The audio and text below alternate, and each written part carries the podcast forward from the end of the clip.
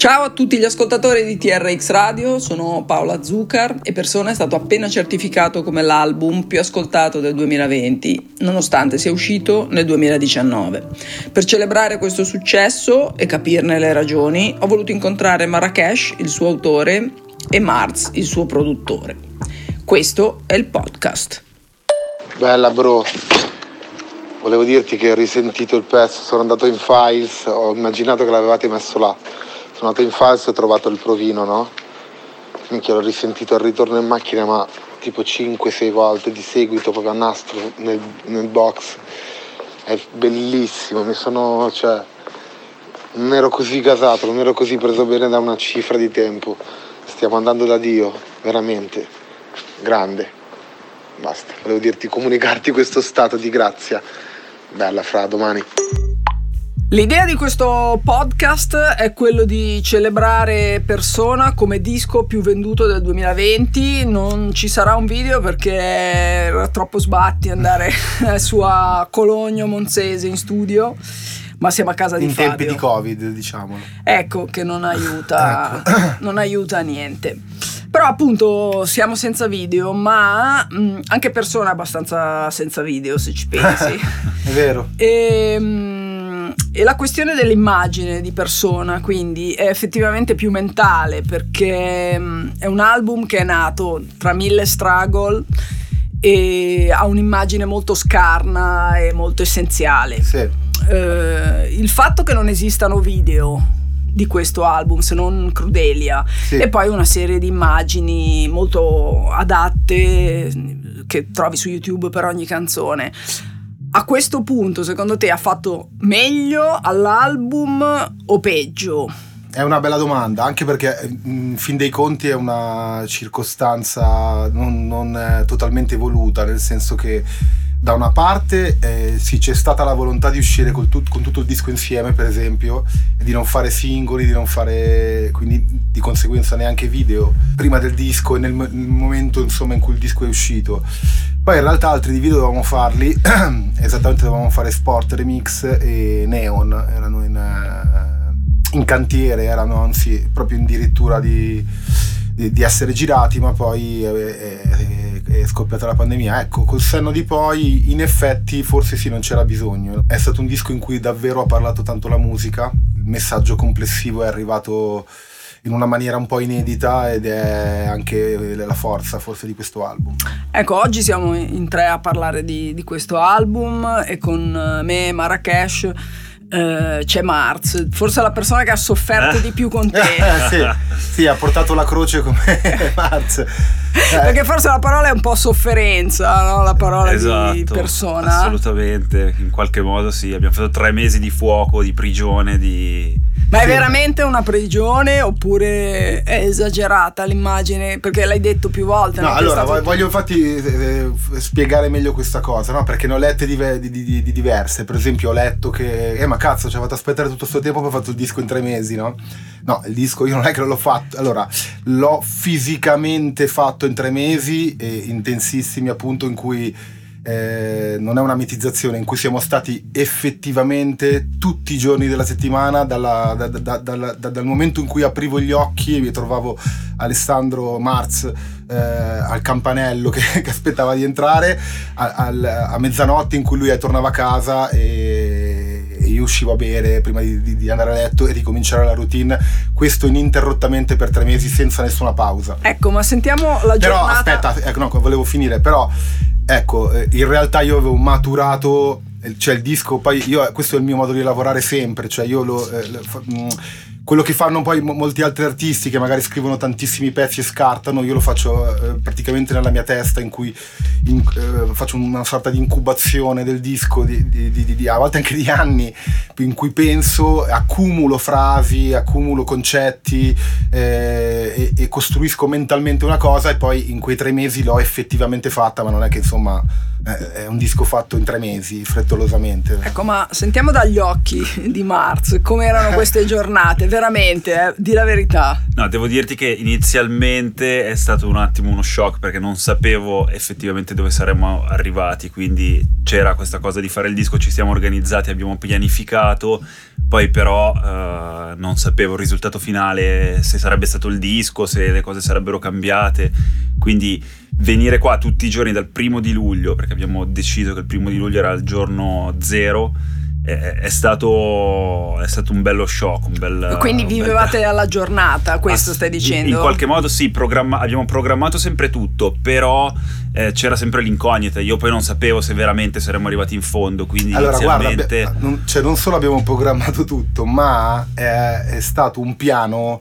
tipo Ocean Eleven, cioè era un meccanismo al millimetro, per cui un qualsiasi deragliamento dal piano originale, esatto, avrebbe portato a una catastrofe a catena che avrebbe... Esattamente. Ecco. Per cui in realtà, cioè... No, spiega sta cosa, nel senso... Allora, che... noi ci siamo... Cioè, appunto, l'obiettivo era ambizioso, cioè fare quello che non avevo fatto in 3 anni, in 3 mesi. Okay. Cioè, buttare giù tutto quello che avevo dentro, che poi appunto per vicissitudini personali e tutto quello che è successo in quel momento tra Santeria e il disco non avevo fatto, e riuscire a consegnare era una roba abbastanza disperata, non so chi adesso anche qua, chi in questa stanza ci credeva davvero che l'avremmo fatto. Era un punto difficile, per cui ci siamo, come ispirandoci a Mike Dean, esatto, abbiamo fatto questa lavagna con titolo, testo, a che punto eravamo nella registrazione, l'arrangiamento e l'eventuale featuring.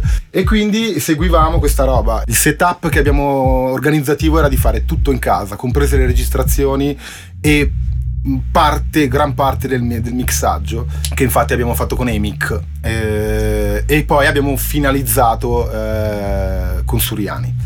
Quindi l'idea era quella di fare dei pezzi, registrarli in bella e praticamente procedere contemporaneamente a tutto, cioè al mixaggio, all'arrangiamento, cioè noi lavoravamo al disco, a tutto il disco, cioè a volte non savamo una strofa di uno, la base di un altro, il ritornello di un altro, cioè tutto il disco procedeva contemporaneamente, per cui tutti i pezzi, esatto, per cui a volte magari non so, dopo un mese non avevamo nessun pezzo chiuso, ma quasi tutti i pezzi imbastiti.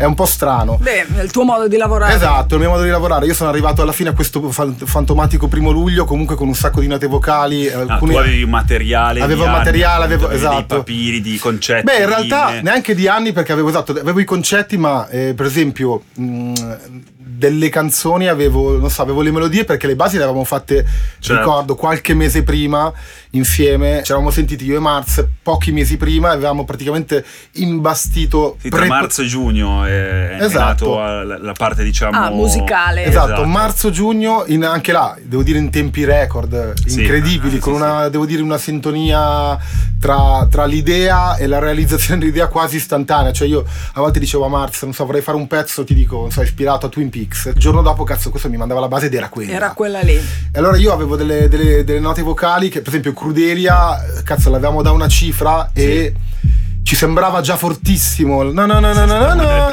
esatto, una delle prime. Il primo incontro che abbiamo fatto, che sarà stato intorno a marzo, anche mi ricordo Madame, avevo Madame è il primo provino che mi hai mandato su WhatsApp, esatto, che avevi registrato la nota vocale, me l'hai mandata e ti ho detto no bro, guarda che dobbiamo farlo questo pezzo, cioè salvati questa roba perché è già fortissimo. Per te lui invece, poi ne parleremo, è proprio il suo modo di lavorare, arriva, in realtà apparentemente non c'è niente.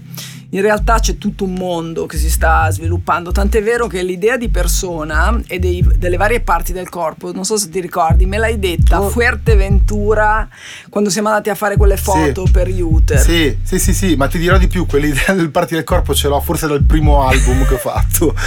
Sì, io mi ricordo anche negli anni di averla già sentita, questa idea, che tra l'altro spaventava tantissimo l'etichetta, perché dicevamo tutti, ma magari poi ci impaludiamo nella storia di fare il concept album, non è meglio sganciarsi da sta cosa.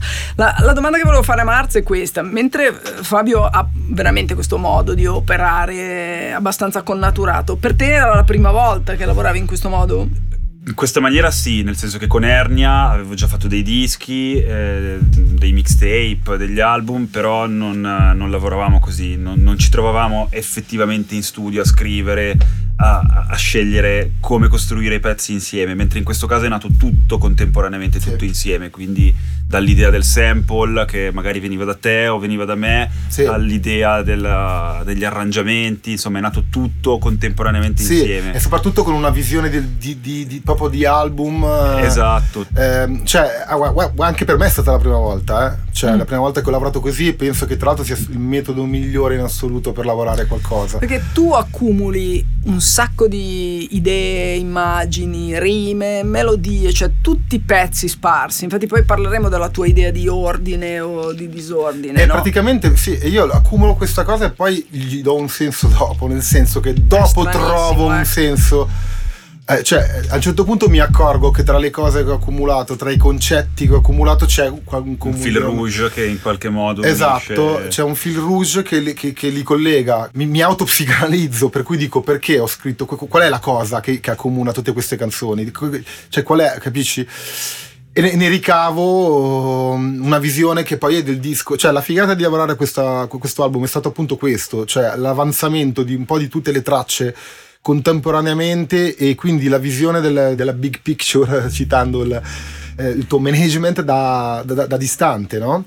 E quindi appunto privilegiare il tutto alle singole parti.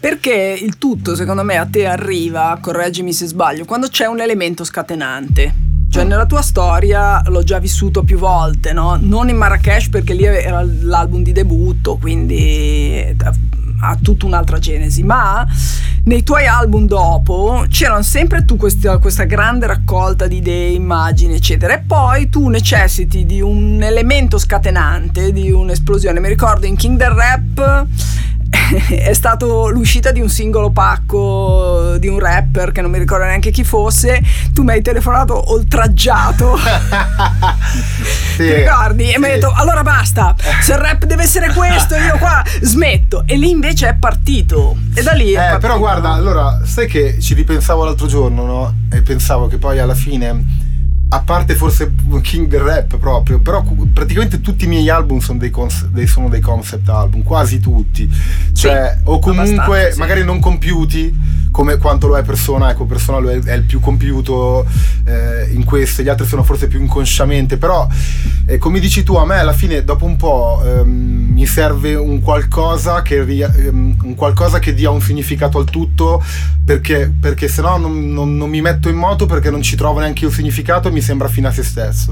Ma questa per cosa... cui una raccolta di pezzi, soprattutto adesso come adesso, mi rompe, cioè nel senso non è che sì, mi rompe, sì, a me non che mi rompe ascoltare quelli degli altri, ma non mi stimola abbastanza per mettermi nella parte creativa, per arrivare in fondo alla parte creativa devi comunque avere qualcosa che ti spinge a farlo, che in questo caso sarà il significato generale. E forse questa consapevolezza, perché appunto tu prima hai detto ho sempre fatto un po' così, ma forse in maniera inconscia, sì, in questo caso tutta questa consapevolezza può essere stata anche scatenata dalla psicoterapia che hai fatto. Secondo me la psicoterapia è stata utile per darmi degli strumenti in più, per capirmi e per accettarmi. Allora è stato per me, quello è stato un percorso di riacquisto dell'autostima che era sgretolata dalla mia vita privata, dalla mia mancanza dal lavoro, e quindi da tutto quello che generava, dalla paura di aver distrutto, insomma di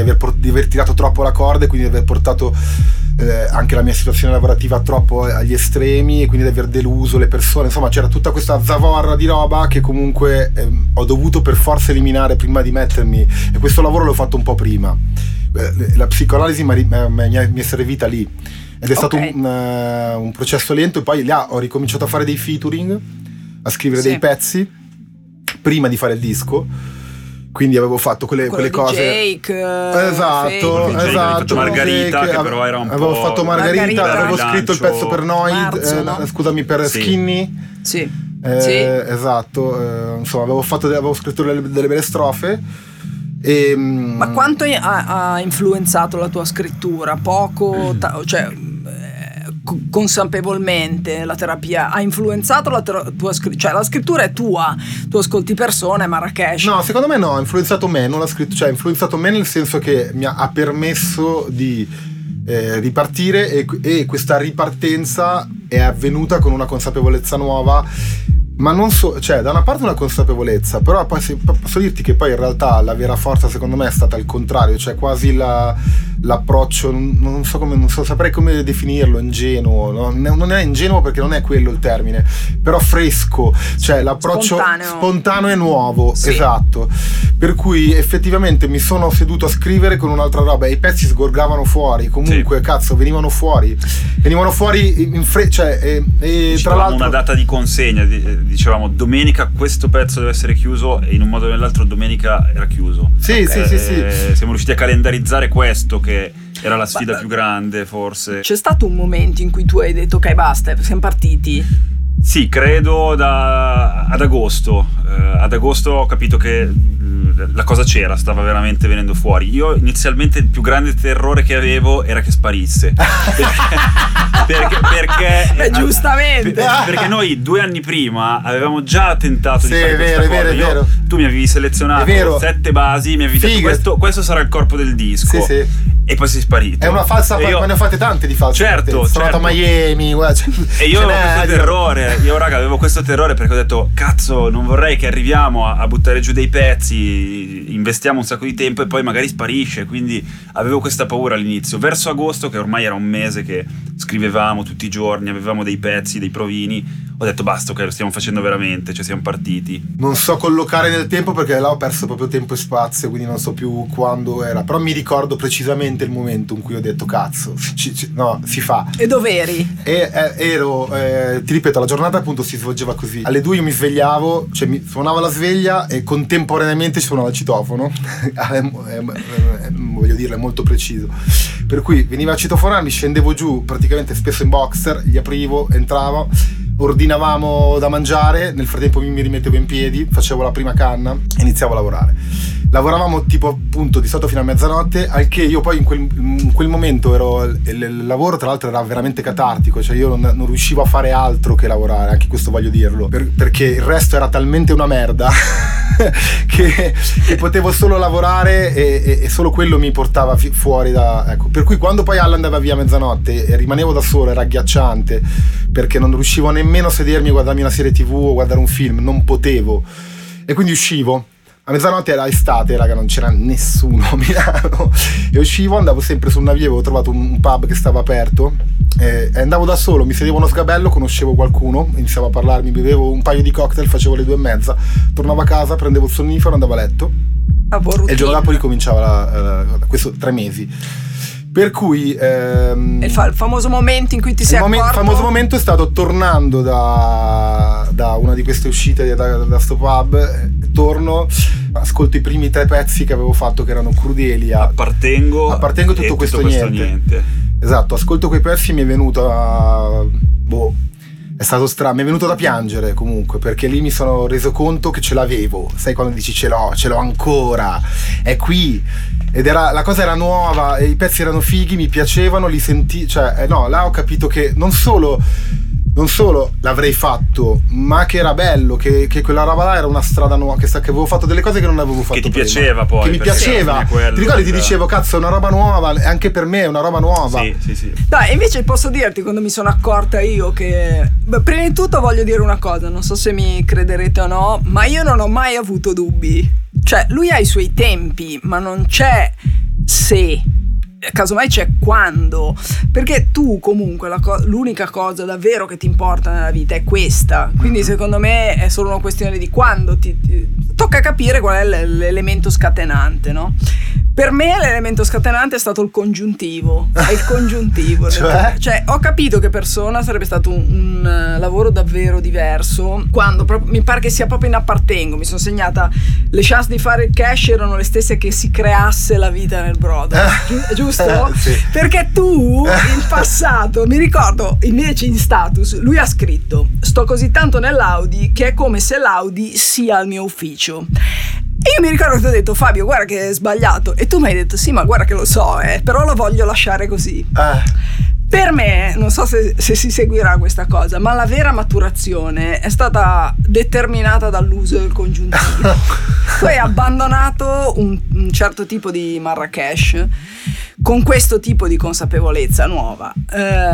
Il fatto di non, come posso dire, non vergognarti, cioè secondo me usavi questo congiuntivo sbagliato per dimostrare ancora che eri quello del passato.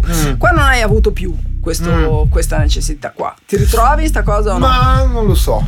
Sì, può essere. Forse anche questo è inconscio, nel senso non ho mai usato apposta il congiuntivo sbagliato. Magari lo usavo, allora mi veniva da usarlo sbagliato perché cercavo magari di parlare in modo colloquiale.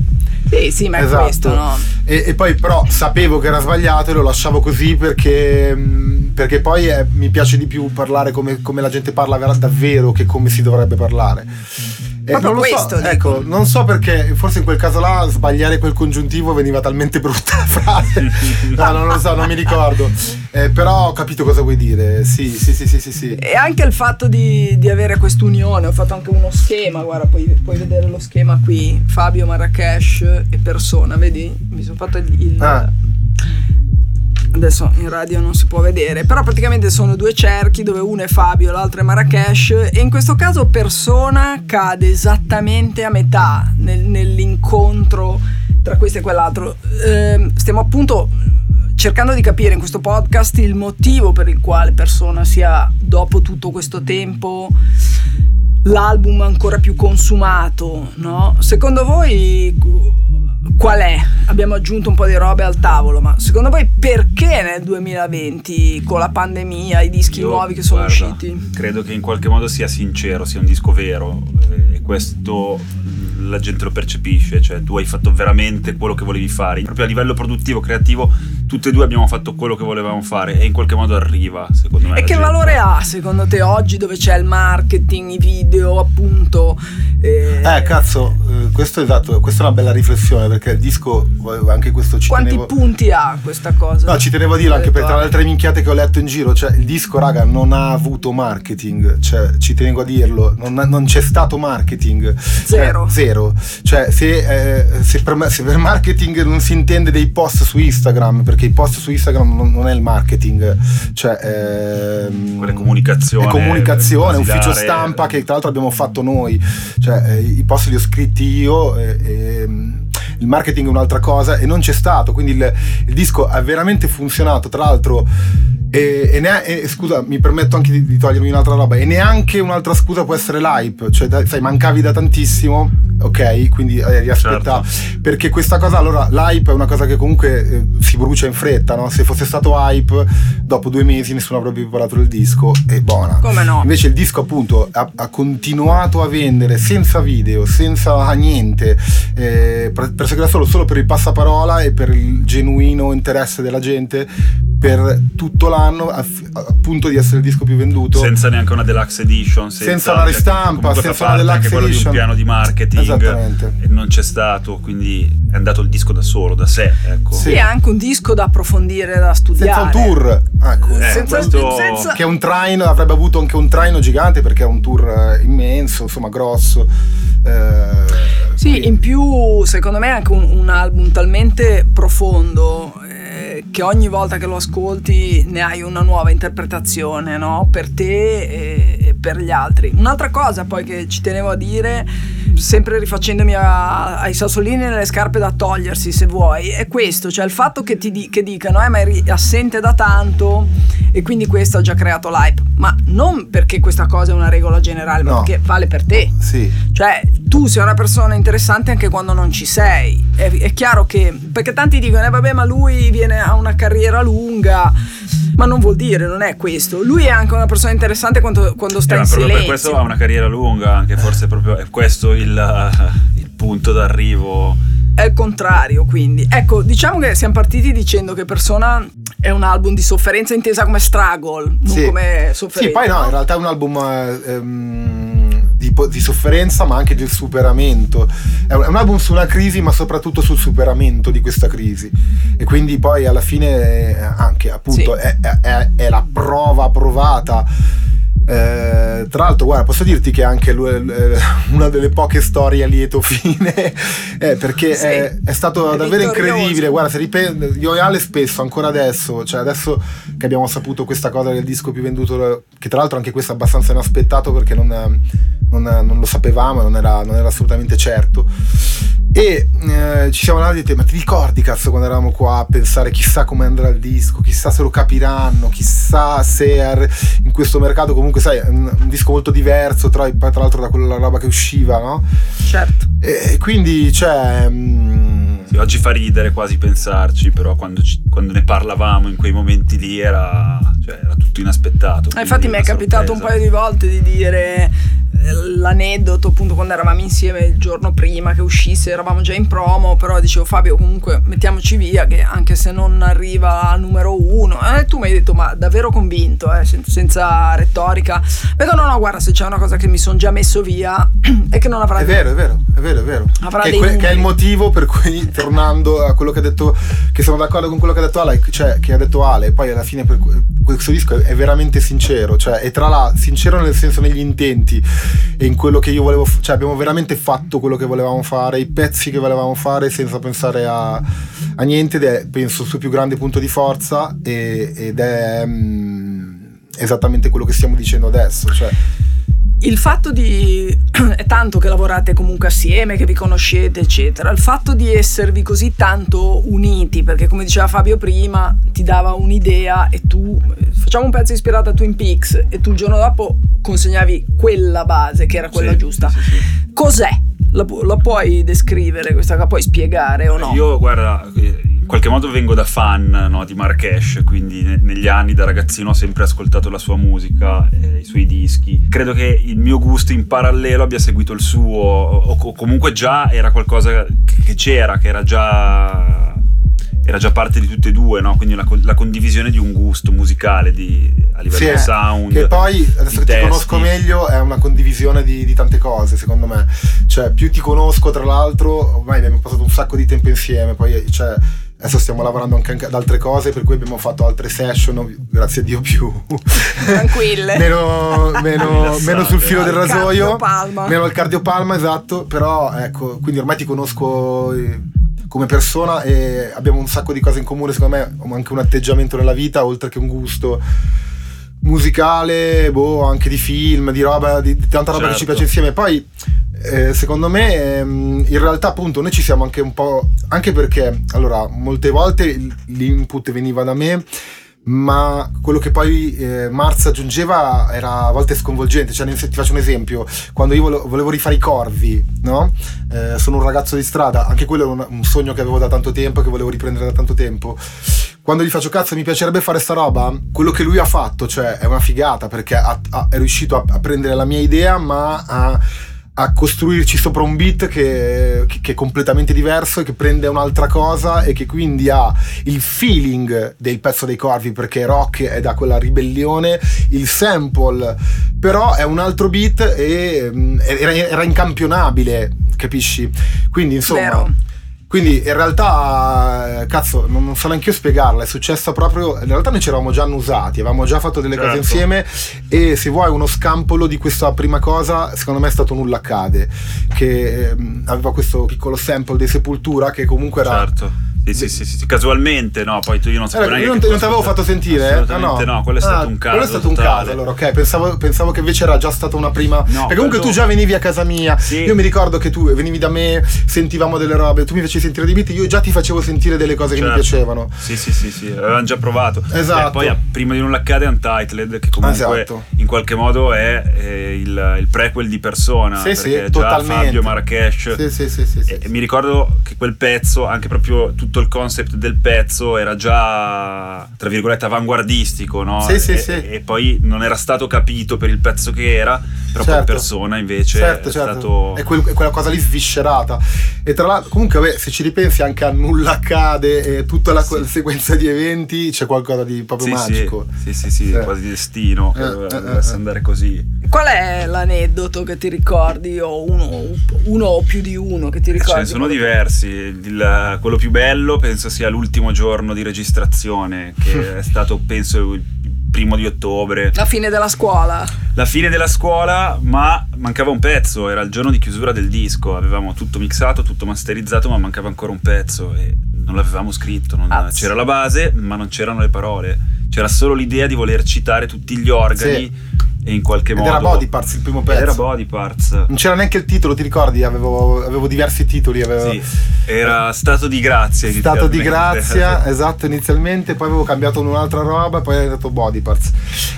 Sì, guarda, quello lì è stato forse il momento più al cardiopalma, perché il giorno dopo lui partiva, andava a New York per un altro lavoro e io avevo già prenotato, andavo in Africa con Elodie. E alle 10 di sera, non c'era il pezzo. Alle 10 di sera io non avevo scritto una riga, cioè no, avevo un sacco di rime, di roba, sì, ma non avevo messo giù in metrica, diciamo, una riga. Poi a un certo punto là ho detto no, cazzo, stavolta non ce la faccio, perché poi in realtà questa era una tradizione, anche Bruce Willis, l'intro di Status, l'avevo scritta fuori tempo massimo durante il mix a Los Angeles, vabbè. Quindi era un po' una roba, poi a me forse un po' piace sfidare la sorte, però a sto giro ho detto cazzo, non ce la faccio, e invece alle 10 non solo mi è venuto, ma mi è venuto, devo dire, discretamente figo. E quindi l'abbiamo registrato, ho finito di registrare a mezzanotte, voi l'avete finito di mixare. Abbiamo dovuto sistemare tutta la parte vocale, mettere a posto il beat, le ultime cose che mancavano, ma abbiamo finito alle 4 e mezza. E tu avevi l'aereo la mattina verso mezzogiorno. Però nel frattempo non avevo fatto le valigie, non avevo fatto niente, quindi ho finito, sono uscito di qui, sono arrivato a casa alle 5 e mezza, ho preparato le valigie all'ultimo, sono andato in aeroporto, ho fatto questo volo interminabile dove non ho dormito. Però avevi già il fuso orario di New York. Avevo già il fuso orario di New York, ma appena sono arrivato a New York ho chiamato Suriani per finire di mixare il pezzo al telefono. Sì, mi ricordo che tra l'altro, in vero professionismo quasi da cintura nera, ti chiamavo, tu mi scrivevi, sì, ti rispondevo al volo. Perfetto, lucidissimo. Non capivo più niente. Sono arrivato alle 10 di sera a New York che non capivo più niente, ero completamente su un altro pianeta. E lì abbiamo rischiato, cioè lì comunque è stato un momento di... poteva non uscire il pezzo, insomma, fino all'ultimo è stato... Cioè poteva uscire Persona senza Body Parts. Sì. L'avresti fatto uscire? Non lo so. No, comunque penso che avrei buttato il sangue finché No, io mi ricordo appunto che ti dicevo vabbè, al massimo ci manca questo pezzo, non lo mettiamo, esatto. Però tu dicevi no, non si può, ci deve essere, esatto. Sennò perde tutto senso. Sì. Deve esserci questo pezzo. Sì. Invece nel circolo degli aneddoti voglio ricordare quando siamo venuti io e Jacopo Pesce ad ascoltare Crudelia, dove tu avevate già capito che sarebbe stata una hit stratosferica, senza dubbi. Sì, perché io ormai ho imparato nel tempo che comunque i pezzi, quando un pezzo appunto è così vero, quando tu scrivi veramente una roba di cui hai l'urgenza di parlare qualcosa proprio dentro di te, ti detta le parole, che sai, quando fai questo mestiere ci sono dei pezzi che impari a scrivere di mestiere perché lo sai fare, no? E perché magari scegli consciamente di parlare di una cosa, puoi farlo con maestria, così. E ci sono degli altri pezzi che è una roba un po' rara, in cui veramente ti si apre il cuore e qualcosa ti detta le parole e i pezzi sgorgano fuori come sangue dalle ferite. In questo caso quel pezzo era così ed era talmente vero, mi dava talmente i brividi che io sapevo che che al di là che fosse andato in radio, cosa che non ha fatto e che neanche cercava di fare, ma al di là del fatto che il pezzo fosse commercialmente o no, io sapevo che sarebbe piaciuto alle persone perché era vero, perché aveva quella forza lì. E infatti quando l'ho fatto sentire a te, Jacopo, ero carico di aspettative, pensavo cazzo, questa è una figata, poi mi sembrava nuovo, io cantavo, facevo delle cose che non avevo mai fatto, la prima volta facevo un pezzo così forse d'amore, in quella maniera, non lo so. E invece... che facce avevamo fatto? No, voi avevate ascoltato, poi erano tipo 3 pezzi. Sì. Belli, insomma, vi erano piaciuti, però non vi aveva colpito. Non è che non ci avesse colpito, eravamo un po' spaventati. No, a parte la mazzata, vi ho visti proprio. Sì. Perché abbiamo ascoltato pugno nello stomaco e tutto questo niente, che comunque bravissimo. Sono pezzi molto scuri. E mi ricordo che tu dicevi, ma forse è un singolo questo, Crudelia potrebbe essere il singolo del disco. E vedevo Jacopo, lì che ci hai confuso un attimo. E vedevo soprattutto Jacopo che un po' diceva, ma no, si vedeva che sì, non. E tu poi finito troppo... all'ascolto mi ricordo che dopo lo speech parlato finale, che tra l'altro c'era anche una parte in più che poi ho tolto, che era pesantissimo, mi ricordo che tu hai detto porca troia tipo proprio pugno nello stomaco, che mi hai detto non lo so, un po' triste, no, gli faccio sì, Jacopo, gli faccio potrebbe essere un singolo, Jacopo fa così, tu fai non so, fa un po' tristino nel senso che era così anomalo, a parte sì, vabbè anomalo. Che la preghiera finale, chiamiamola così, era diversa ed era veramente il flusso di coscienza sì. al 1000 per 1000, lì forse too much, nel senso, sì, cioè quella sincerità lì che non so che la gente è pronta lì, perché dice ma allora tipo sta veramente male, cioè è sempre arte comunque, parliamoci chiaro, ecco la domanda che volevo farti è, e magari se mi dici tu Ale, lui dice ci sono dei pezzi che si scrivono di mestiere e altri che sgorgano, quali altri pezzi metteresti in questa categoria? Tra quelli dici che sono sgorgati sicuramente vabbè, Crudelia come abbiamo già detto, Madame, l'anima. Sì. Penso che anche quello fosse, cioè, sia uscito da solo, doveva uscire quel pezzo lì. Sì. Anche qualcosa in cui credere comunque. Sì, ma guarda, strofa, quasi tutti. Stata... Forse quelli un po' meno, forse quelli un po' più pensati così sono quello con Mahmood, magari. Sì, non sono Marra. Esatto. Sì, quello è uscito un po' più. Però per esempio penso anche Gott, anche quello cazzo è venuto fuori. Gott mi ricordo precisamente che cioè mi è venuta fuori praticamente tutta la strofa in freestyle, non so se ti ricordi, io me lo ricordo, c'ho anche la nota vocale, cioè praticamente non il testo, però tutta la melodia di tutte le melodie in uno, cioè ho messo il beat e in un'unica nota vocale ho fatto tutte le melodie del pezzo, delle strofe, il primo colpo, era già uscita la struttura del pezzo praticamente. E invece vi ricordate com'è nato da Supreme? Ah sì, certo.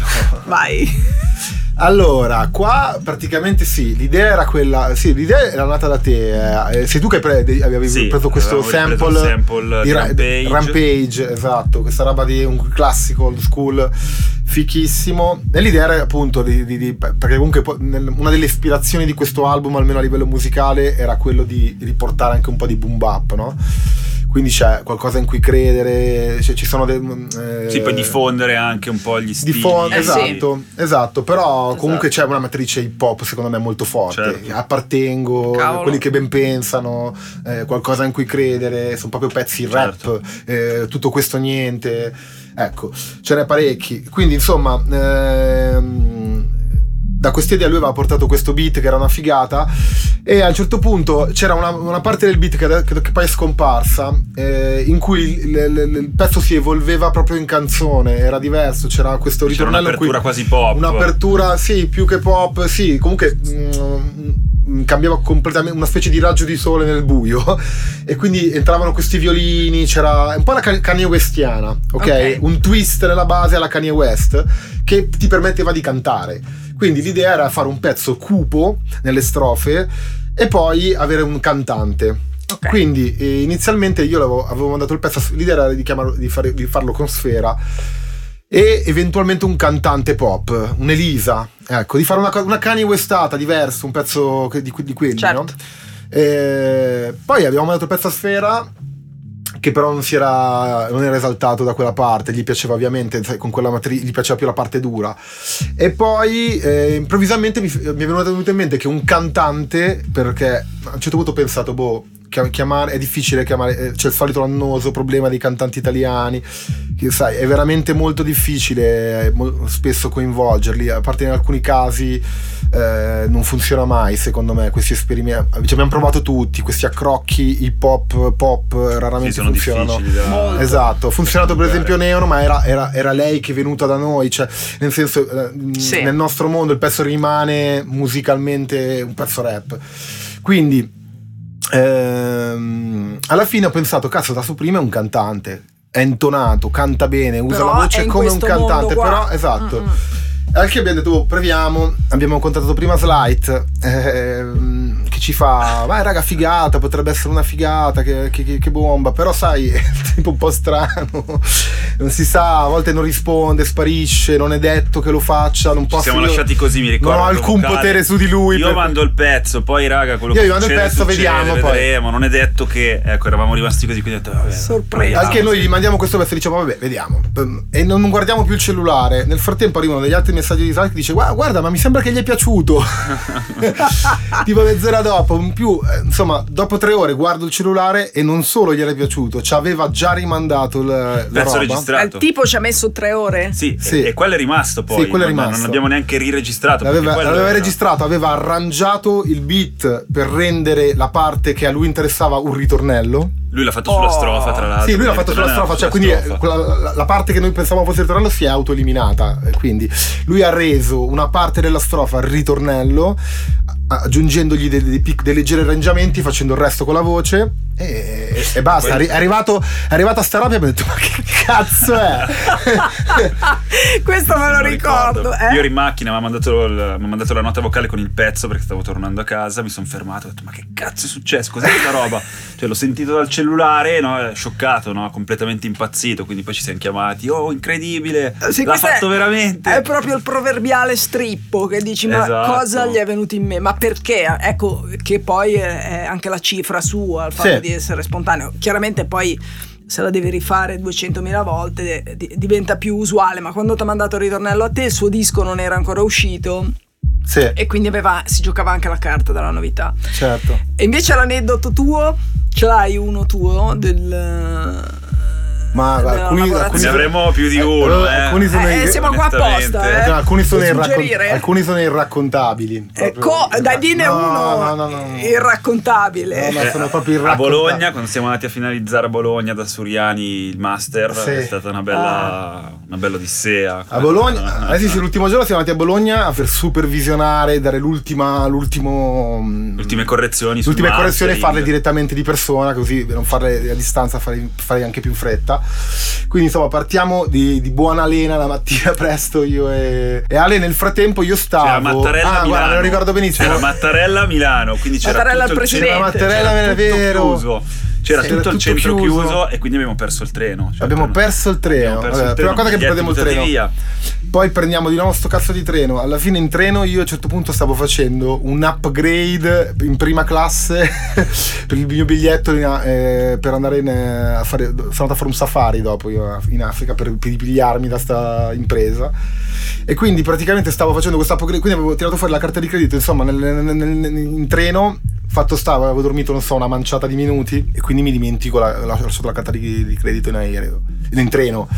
Andiamo a fare tutto il giorno di mix, nel frattempo il treno prosegue fino a Napoli e più o meno quando noi finiamo il mix arriva a Napoli perché finito la roba mi arrivano i messaggi di qualcuno che aveva consumato tipo da un paninaro 1.000, insomma avevano trovato la carta, ecco, e mi avevano tipo speso 2.000 euro, quindi ho dovuto chiamare, è stato un blocco della carta, e anche lì mi ricordo incubo perché torniamo e io dovevo partire, blocco della carta, partire, carta bloccata, non riuscivi a telefonare perché eravamo sotto in stazione, sotto non metro, prendeva il cellulare, quindi è stata una situazione incredibile, ti aiuto. Sì, che poi ti ho portato la carta di credito. Vabbè. Quindi è stato ma uno positivo ne avete di aneddoto? Ce l'avete solo? Vabbè, dai, quello delle lacrime di Joy, Tears of Joy.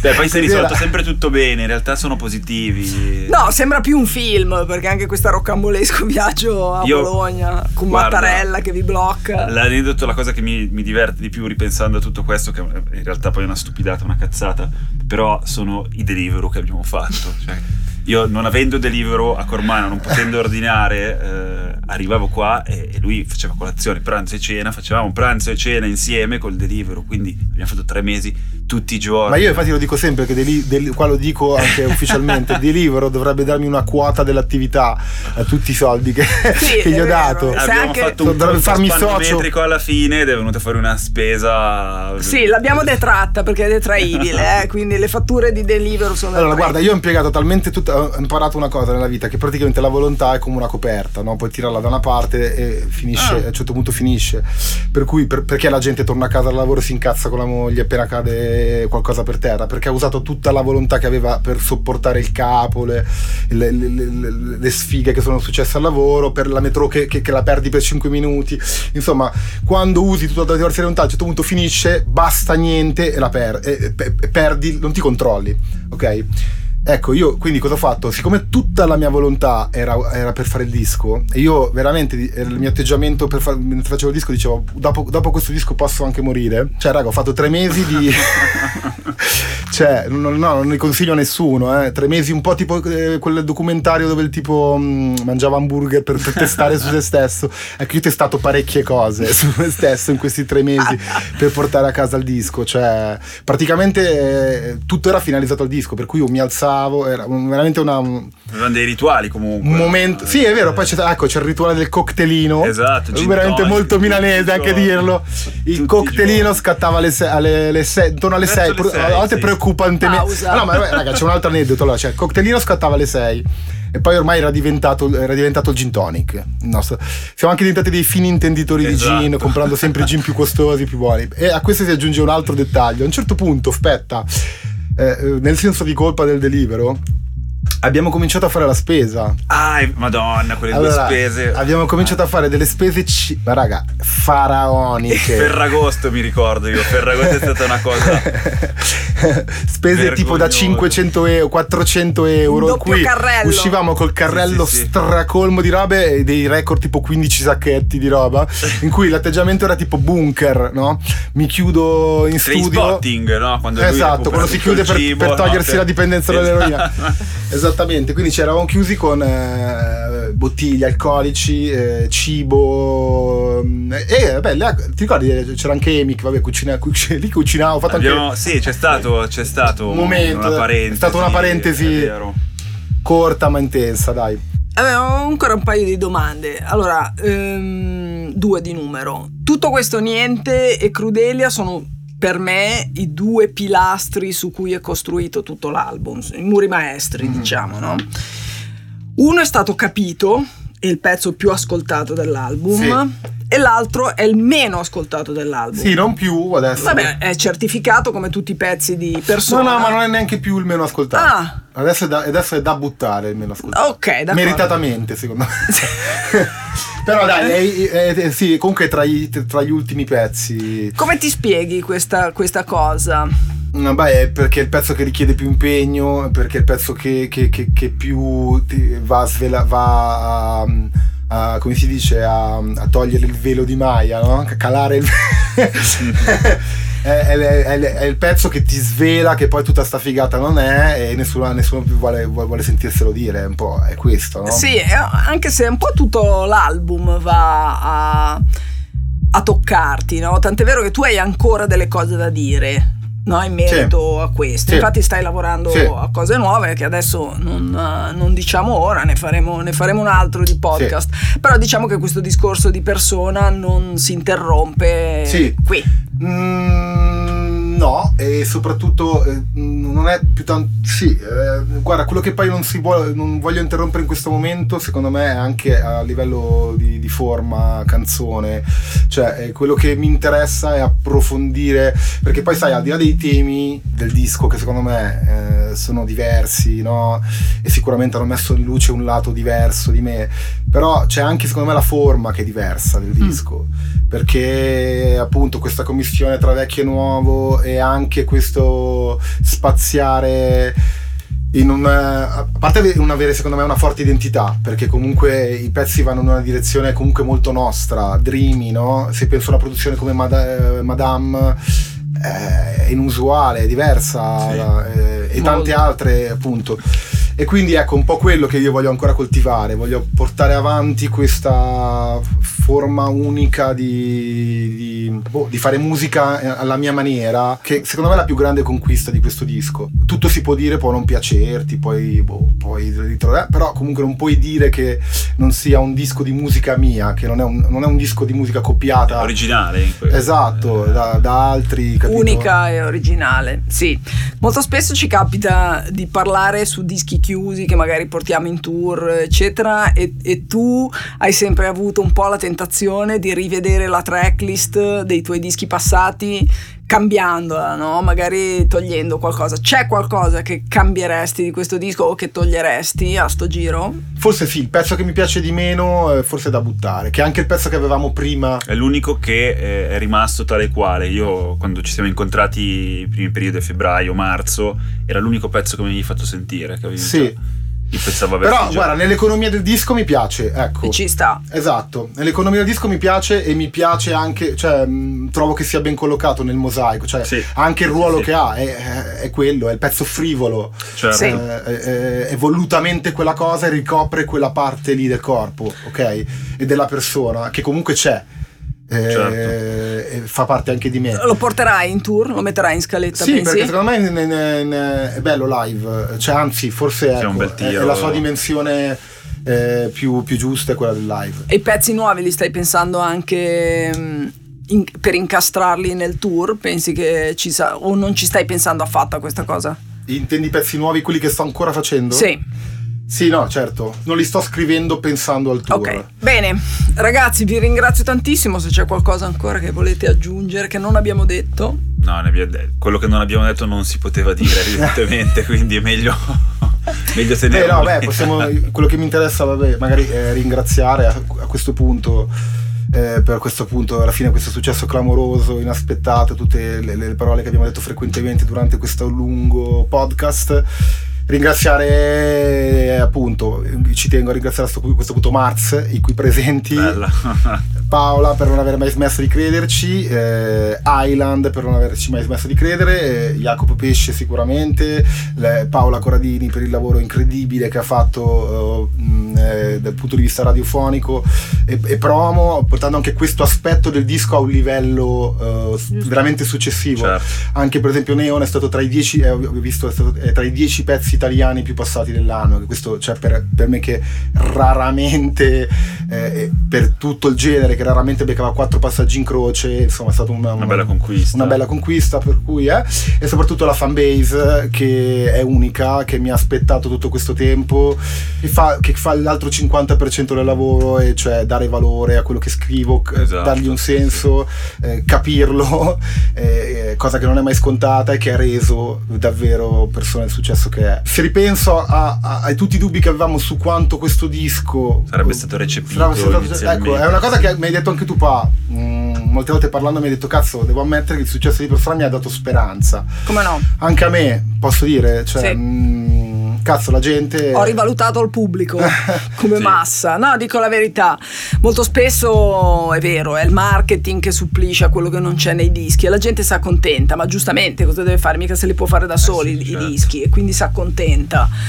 E invece in questo caso mi ha non solo soddisfatta, ma mi ha proprio sorpresa, perché ha davvero capito Persona, e Persona pretende un ascolto attivo sì, del pubblico, perché non è un disco passivo, non è un disco che metti in discoteca e balli, non è musica d'ambiente, tra l'altro è incredibile, no, non ha neanche avuto una stramega hit, cioè ne ha avute diverse, abbiamo tantissimi pezzi con milioni, però non ha avuto neanche una smash hit, come no, si dice, sì, no? È stato un singolo che ha trainato il resto del disco, no, non c'è un singolo che ha trainato, è il disco che ha trainato, esatto, sì, cui... sono tutte hit spontanee, sì, che sono partite mettendo il disco così tutto intero su Spotify, senza accendere nessuno spotlight. E poi era anche quello che volevamo, no? Che era quello che volevamo, decisamente. Va bene, abbiamo ringraziato. Ringrazierei anche Deliveroo, che non è lo sponsor del programma, però vi ha tenuto in vita. Esatto. E quindi grazie a tutti, raga. Grazie Emic che ha registrato questo podcast, Giulio Bracci che lo sistemerà. Non che ha registrato il disco Emic, e non che ha registrato Persona, quindi le voci